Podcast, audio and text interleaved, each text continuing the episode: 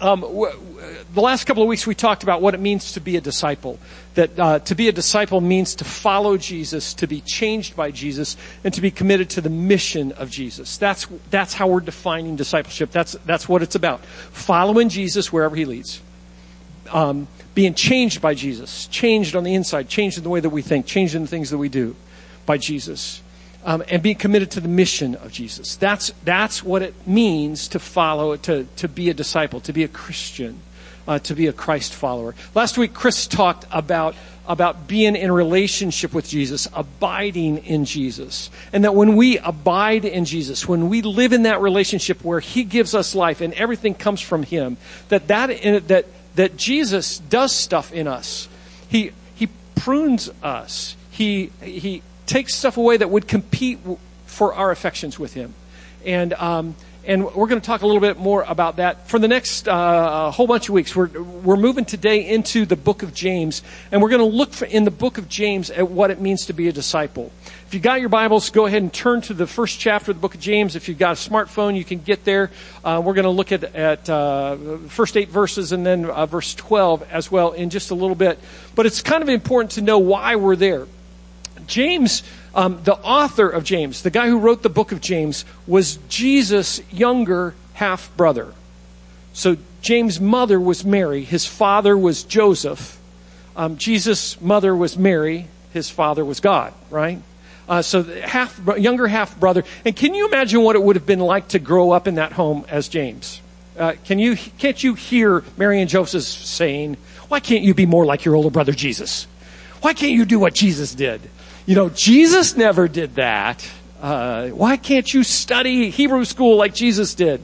It, it had to be an incredibly crazy thing for James to grow up with. And when you think about it, it's even crazier to think about what it would mean to give up everything to follow your older brother as his disciple. Um, in the, in the, the, historians tell us that James was known as camel knees, old camel knees in old age, because he spent between four and six hours a day on his knees in prayer. James has incredible stuff to share with us today. Uh, uh, James chapter one. You know, uh, b- b- right before we get there, there there are some there are some hard things in Scripture. There are some times when you read the Bible and and you say, "Man, if I were writing this, I would not put that there." Or you look at it and you say, I, I don't know that I like that at all. This passage this morning that we're going to look at and spend most of our time on is it's one of those passages. It starts out pretty innocuous. Uh, James, a bondservant of God and of the Lord Jesus Christ to the 12 tribes who are dispersed abroad. Greetings. And then he says the stuff that you go, what? He says, consider it all joy, my brothers when you encounter various trials. Now, everybody together say, What? Consider it joy when you encounter trials. How many of you say, Oh boy, more trials? Woohoo! That's not our normal path, right? When things go south, we say, Get me out of here. This stinks. I don't want any part of it. And yet, James says, Consider it all joy when you encounter various trials. There are three words in that phrase that, that jump out at me. The first is the word joy. Who would have joy in trials? That doesn't make any sense at all. When you struggle, when, when you hurt, when there's pain, where, what's the joy in that? Until I think back to when I was in high school and playing football. August in Ohio during two days were horrible. You know, would practice when it was 85, practice in the morning, practice in the afternoon. That was before doctors said you couldn't do that. And, and, um, and, and it just was, it was horrible. You start to hit, my arms would end up all bruised. I, you know, I'd be a mess during football season. Lots of pain, lots of struggles, lots of trials. But on Friday nights, it was all worth it. And by the first Friday of November, when our team had won the championship. It was all worth consider it joy when you encounter those trials. The, the trials weren't fun, but the result was absolutely worth it and it brought joy when I thought about the end result, not just focused on the trials. Second word that skips out, that jumps out to me is the word trials. Trials mean pain, right? And if you think about your life and the trials that exist in your life right now, they may be physical pain, physical trials, they may be emotional trials, they may be medical trials, they may be intellectual trials, they may be situational trials. You know what they are. You can think of them right now. You probably don't have to think very hard at all. Trials are painful, they're a mess. The third word that sticks out to me is the word when. Consider it all joy, my brothers, when you encounter various trials. Y'all understand, if you're not in a season right now where you're experiencing trials, you will be soon because when means that we all experience. Trials are real for everyone. It doesn't matter if you live in a third world culture, uh, uh, in a third world country, and your trials are trying to get clean water for your family, trying to protect your children from disease so that they, so that they live past the age of five. It doesn't matter if you live in a different part of Lansing and your trials are trying to get food on the table for your family and to live in a safe place. It doesn't matter if your trials are are physiological are, and you're fighting emotional stuff, depression, angst, all, all that kind. Of, it doesn't matter what your trials are. You're going to face them at one time or another. It may be that your trial right now is that you're that you're out of work. You're trying desperately to find a job that can sustain you.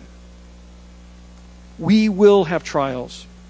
Um, the summer of 2007, 10 years ago, was an incredibly difficult summer for us.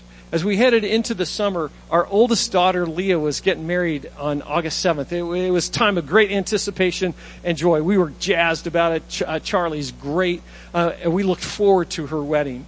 Um, that spring, at, at, the church that we served, uh, we went through a capital campaign where we were trying to raise millions of dollars to help build a facility that would allow us to impact the community in a, in a real direct way hit the first week of May and the capital campaign was done, and, and we had a good response, but the response was significantly less than we had anticipated.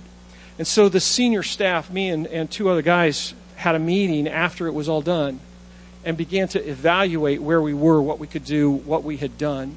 And in the midst of that meeting, um, I was asked a, a real direct question about the stuff that had happened through that time and I gave an answer that was real direct, and it wasn't what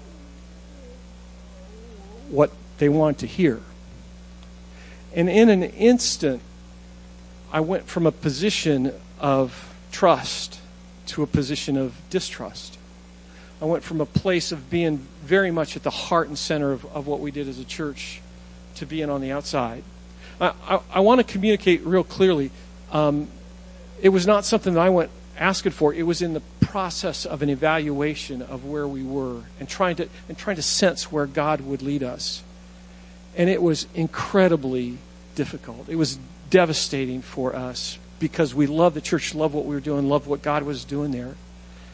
And and by being honest in a meeting, um, everything changed. Been there, done that, experienced that.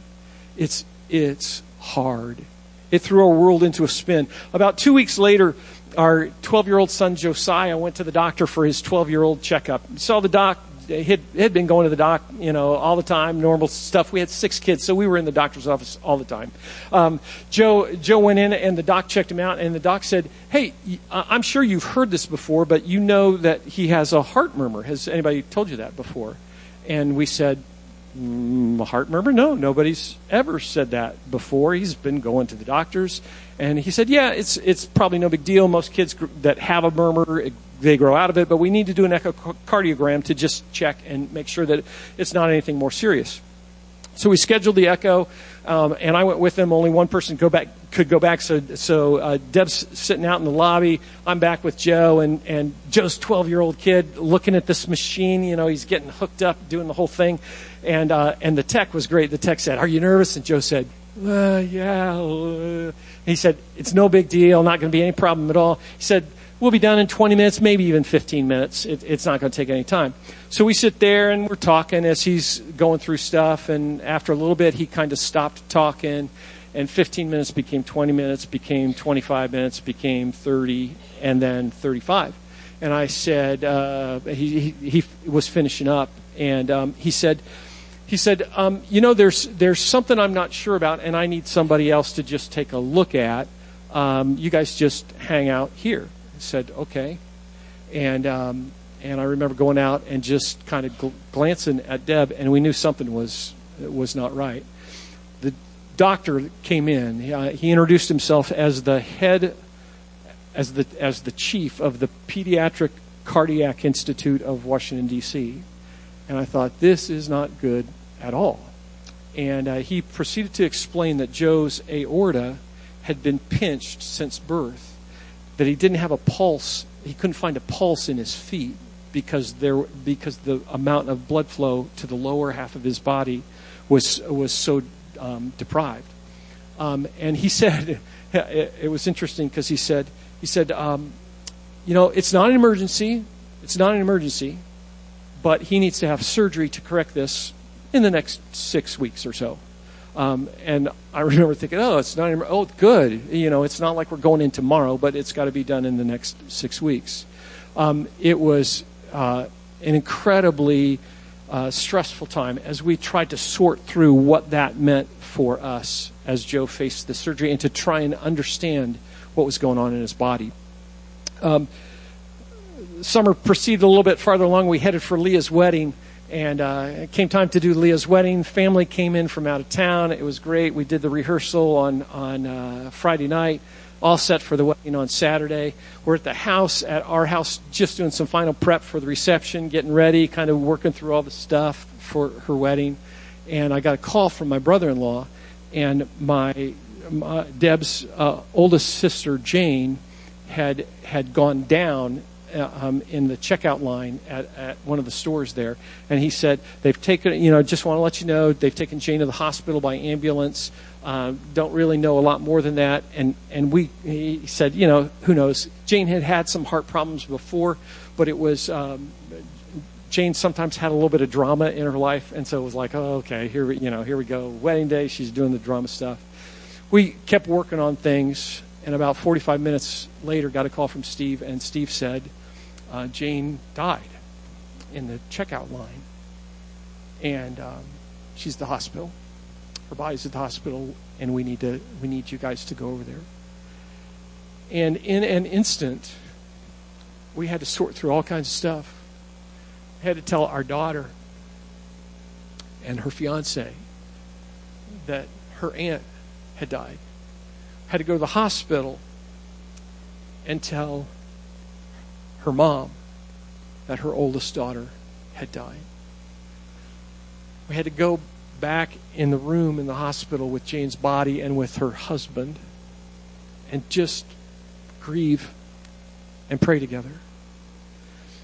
Um, the rest of that day is a blur. I, you know, it's funny as I can remember so much of the specific events of that day up until the wedding and I don't really remember anything about Leah's wedding. It's one of the things that I grieve. It's I, I just don't remember anything. Um, Leah got married. We were able to do the ceremony. We went back to Ohio for Jane's funeral, and this is 10 years ago. If you remember 10 years ago, there was a thing that happened in a number of places throughout the United States um, where there were some bad carrots that were grown with some stuff, and it created a, uh, it produced a disease called Shigella. Um, Shigella is a, it's a disease that attacks your intestines and causes uh, incredibly severe diarrhea and and just a mess. Well, somebody brought a tray of carrots to the family for the visitation, and about a third of our extended family of about 70 people got Shigella. Um, and and so there was that piece that was a mess. We came back. Deb had Shigella. Several of our kids had it, and um, and that week we, we had to come back so I could meet with the surgeon. Was, we were to meet with the surgeon, and Deb couldn't go to meet with the surgeon um, because, uh, because of the Shigella and because we couldn't risk getting the doctor sick because if so, it would have delayed Joe's surgery by two or three months. Uh, um, I remember going to this surgeon and filling out the paperwork, and um, and the paperwork for his surgery was different than paperwork that we've done for other surgeries. You know, where you fill out the paperwork and you say, "Yeah, I understand that this can happen and this can happen. There are all these side effects that are possible." Joe's surgery, the first thing that was there said, "I understand that he can die in this surgery," because they were cutting his chest open, they were cutting his aorta apart and trying to reattach it. If it wasn't reattached correctly, he would he would die in just a, a, a period of a few minutes. I remember having to sign that and thinking, God, ah, ooh, I don't know. I don't know how you do this. Went to church the next Sunday. I remember being in church and thinking, man, there is no place I'd rather be than here. And we sang a song. We sang a song that these were the words Blessed be your name in the land that is plentiful, where your streams of abundance flow. Blessed be your name. Blessed be your name when I'm found in the desert place. Though I walk through the wilderness, blessed be your name. Blessed be your name when the sun's shining down on me, when the world's all as it should be. Blessed be your name. Blessed be your name on the road marked with suffering. Though there's pain in the offering, blessed be your name. Every blessing you pour out, I'll pour back to you. When the darkness closes in, Lord, still I will say, Blessed be the name of the Lord. Those words come from the book of Job. Satan came to God and said, God, people only love you because you take good care of them, because you treat them well. And God said, No, no, no, no. Look at my servant Job. Job is a righteous man. He's great. And Satan said, You know, it, no, it's only because you've taken such good care of him.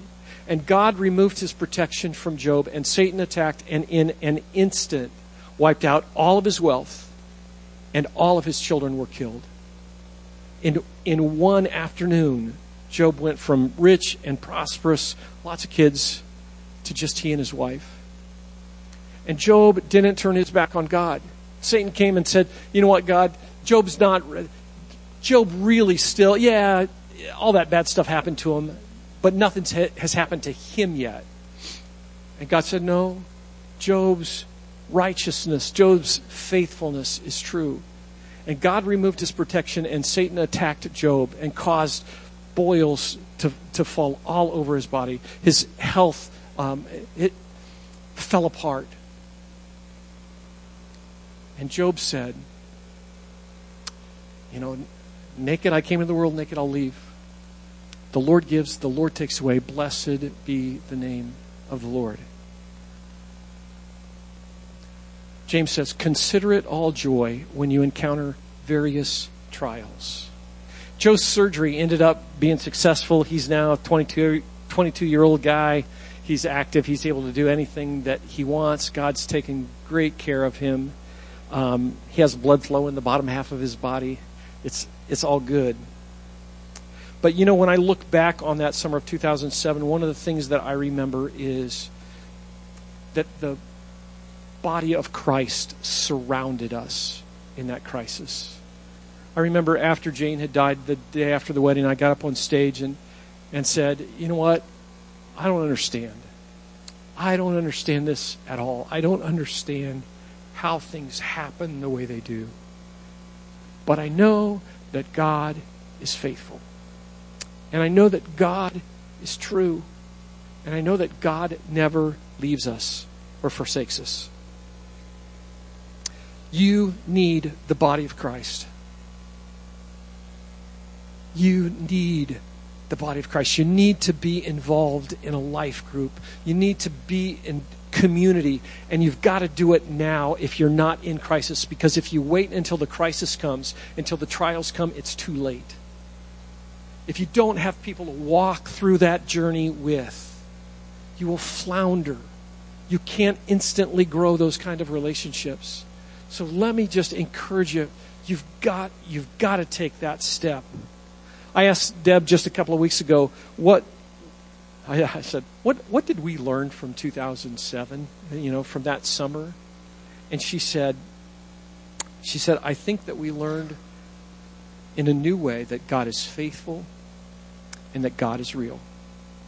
It's not an intellectual thing. It's not, it's not any stuff. God is real.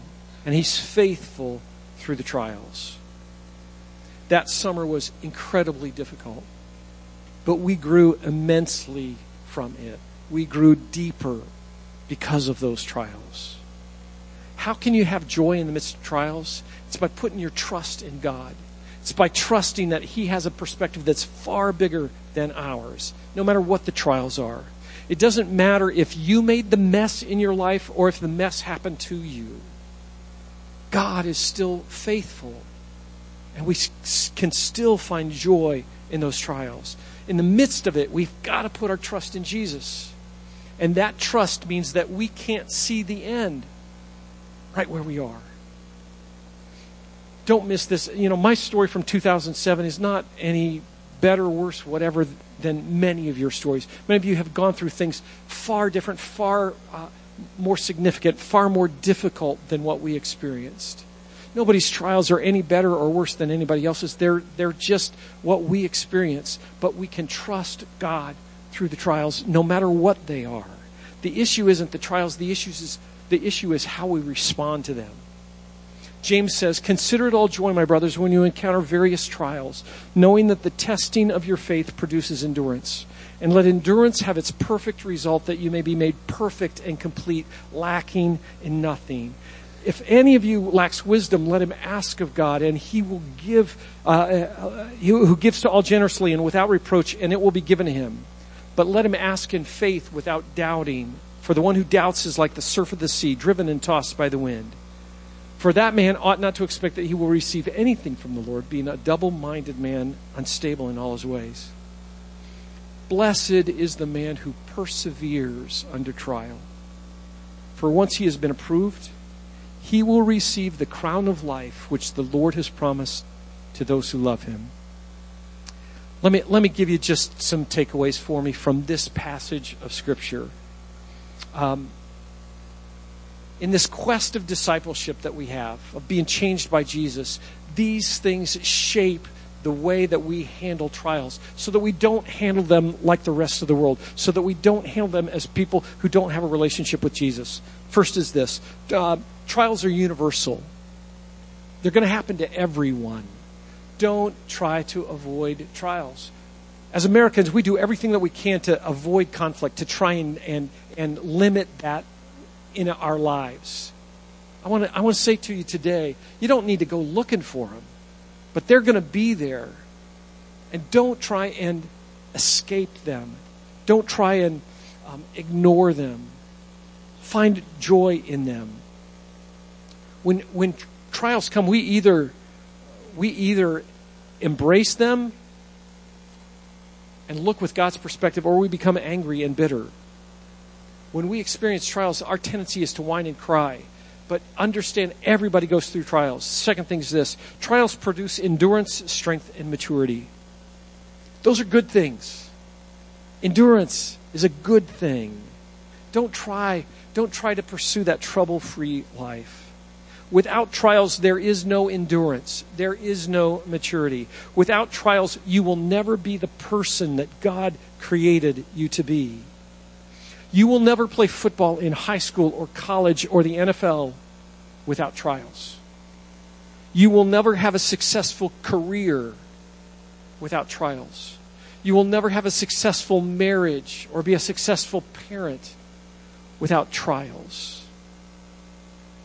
Consider it joy when you encounter trials. Don't pursue that trouble free life. Understand that when trials come, they change us.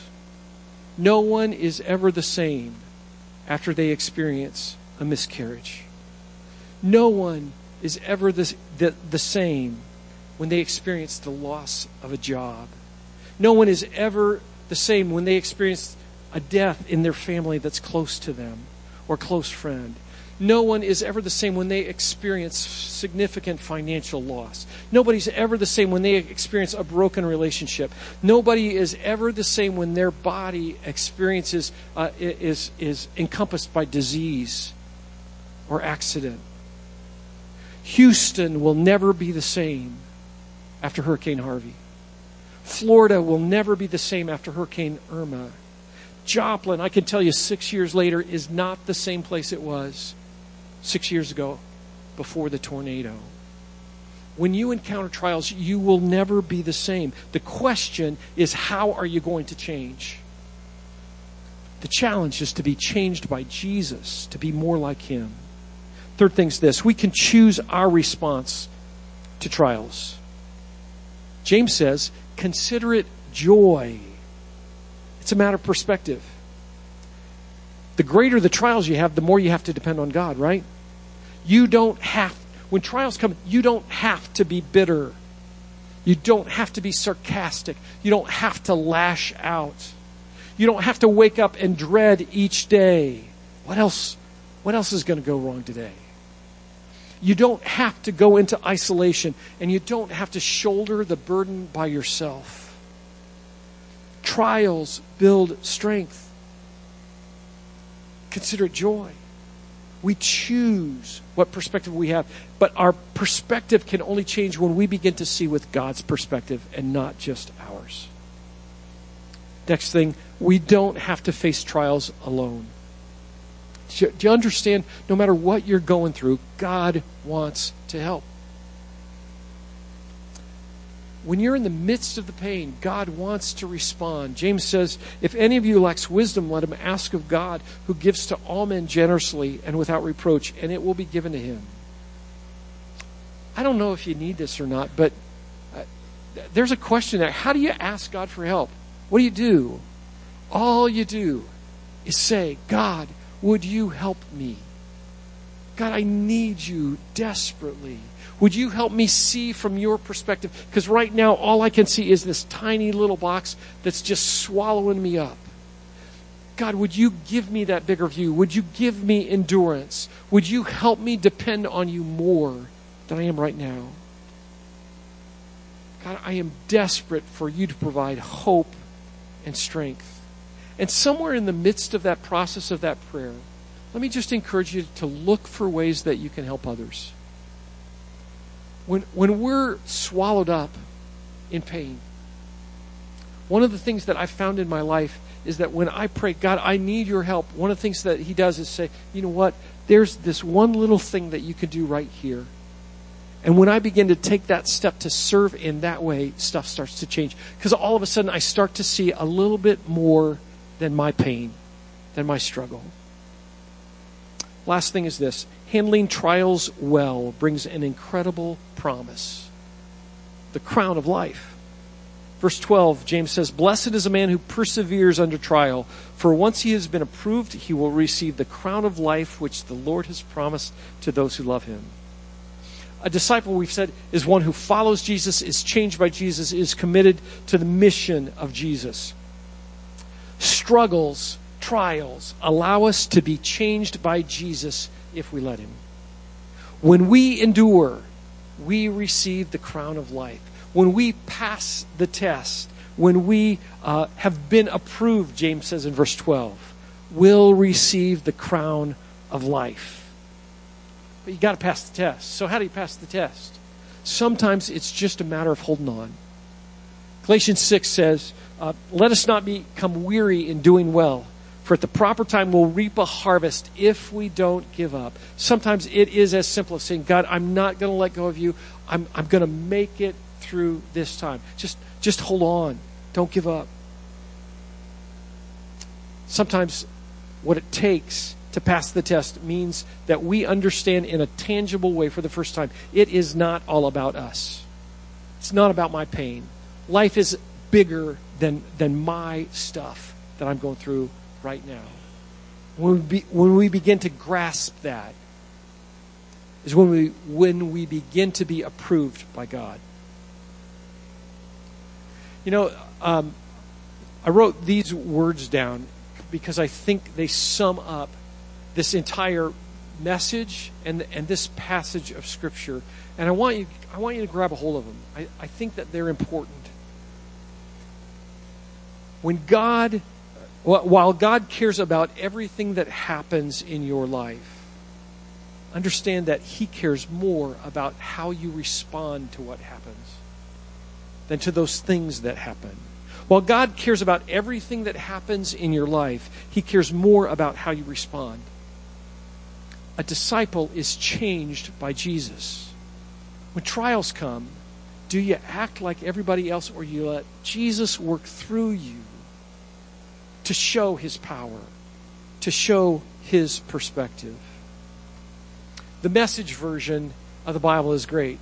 It's not a translation, but it, it's, it, it's a paraphrase that helps us understand the principles of Scripture in a greater way. Listen to these verses in the message as we close.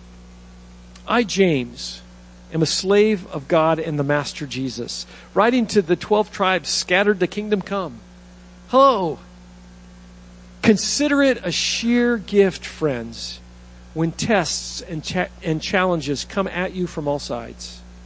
You know that under pressure, your faith life is forced into the open and shows its true colors. So don't try to get out of anything prematurely.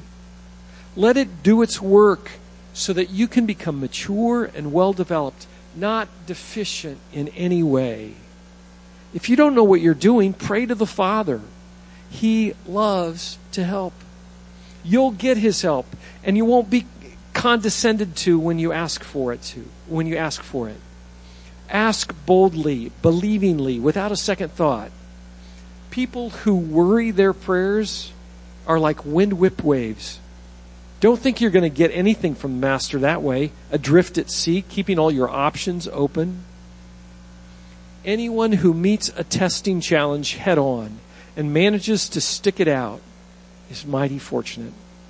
For such persons loyally in love with God, the reward is life and more life. As I deal with this passage, it takes me to one place that I think um, is the only place you can go, and that's that we need to worship. I don't, know what you're going through right now. I don't know what your struggles are, but I'm convinced that there are a whole lot of folks facing a whole lot of really, really difficult stuff. If you're not experiencing trials right now, um, thank God as we worship. But understand that they will come. They will come. And you need to be ready for them. We're going to sing, not just to close the service, kind of like we usually do. We're going to sing three songs together. And, and I want to invite you, if, if you need to pray, if you want to come down front and pray, do so to just ask God for help. And, and it may be that, that if you see somebody down here, you want to come and pray for them, feel free to do that too. But let this time of worship wrap this section of Scripture. Consider it all joy, my brothers, when you encounter various trials, knowing that the testing of your faith produces endurance.